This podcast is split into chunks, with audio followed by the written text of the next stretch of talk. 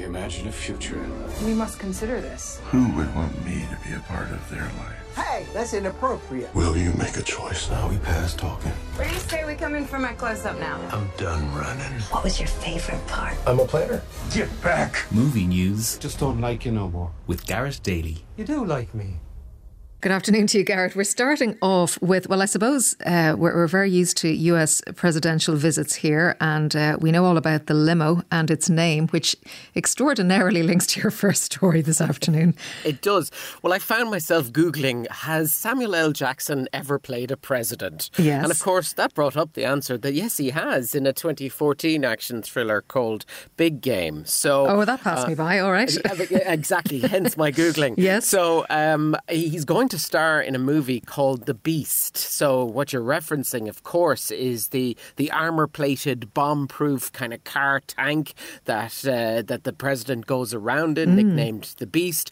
So he's going to star in this movie alongside Joel Kinnaman, and uh, they've packaged up the movie actually sort of ahead of the strikes, so they're able to kind of move forward with it to some degree.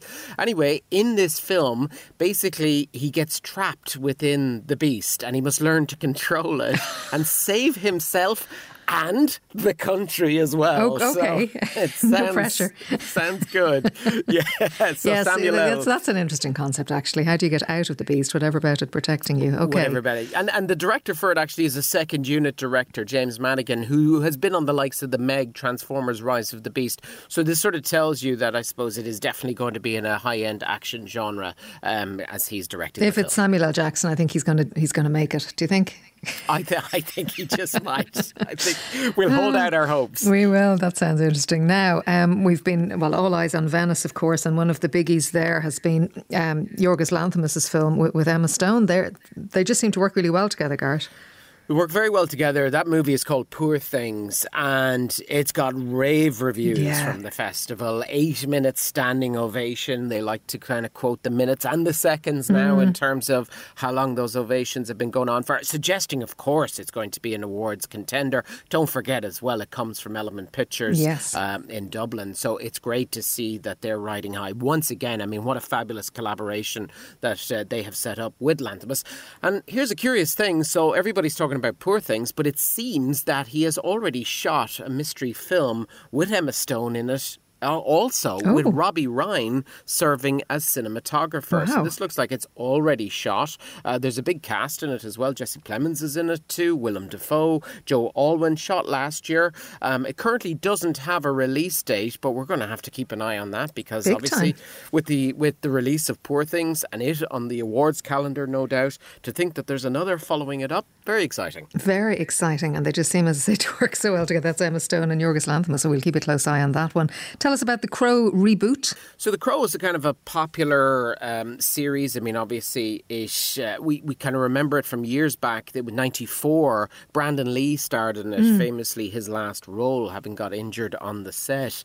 Uh, but it's been remade with Bill Skarsgård starring in it, FKA Twigs and Danny Huston in it as well. Lionsgate have picked it up for a big figure to release it. Rupert Sanders directed it. It's a revenge thriller, sort of a reimagining of it. It's based, of course, on a graphic novel about the character created by James O'Barr. The story follows a man brutally murdered who comes back to life as an undead avenger of uh, his fiance's death. This film was shot on location in Prague and Munich, came in at about a 50 million budget. Uh, it said that the film's going to offer audiences an authentic and visceral reinterpretation of its emotional power and mythology. Okay. We're expected to see it yeah, on the big screen in 2024 sometime. Very good. Now, coming uh, back home again, I had heard that both uh, Christina Hendricks and Paddy Considine were spotted in Dublin this week, so you can give us the full story, Garrett. Yeah, well, they're going starring in a new series that is written by Chris O'Dowd. I think he's going to direct uh, um, an episode or two of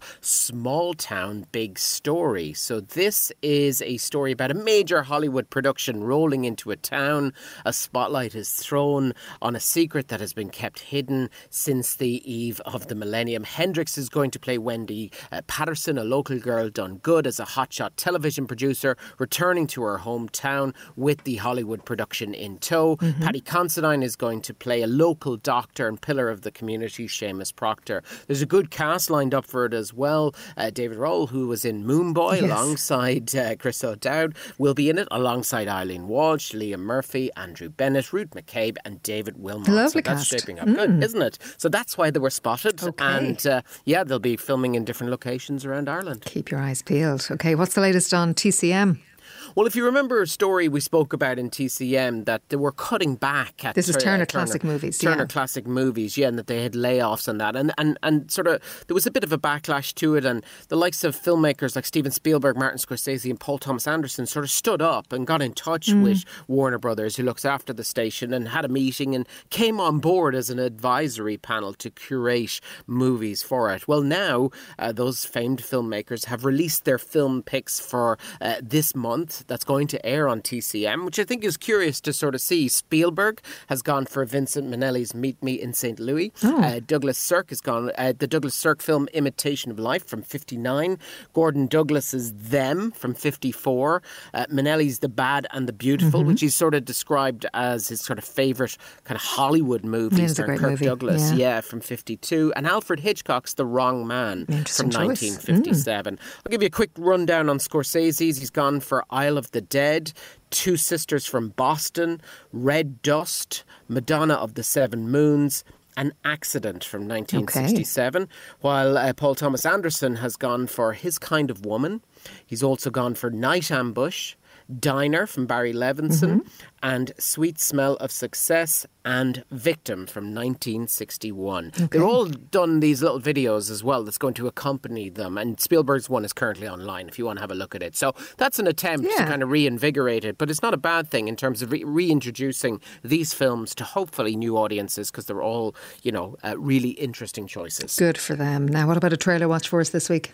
So, following its premiere at Telluride to also rave reviews, there's been a lot of good films at the mm. festivals. This trailer has arrived for uh, Jeff Nichols' bike drama called The Bike Rider, starring Tom Hardy, Austin Butler, and Jodie Comer. Michael Shannon's in it as well. Take a quick listen. I've been thinking, I can't run this club forever. I built this for nothing. This is our family. You and me, kid. From the beginning? Yes, please. It was the golden age of bike riders. And I never felt so out of place in all my life. That's when I saw him for the first time. It took my breath away. Little clip there from uh, the bike riders. We heard Jodie Comer there at the end of that clip, Garrett.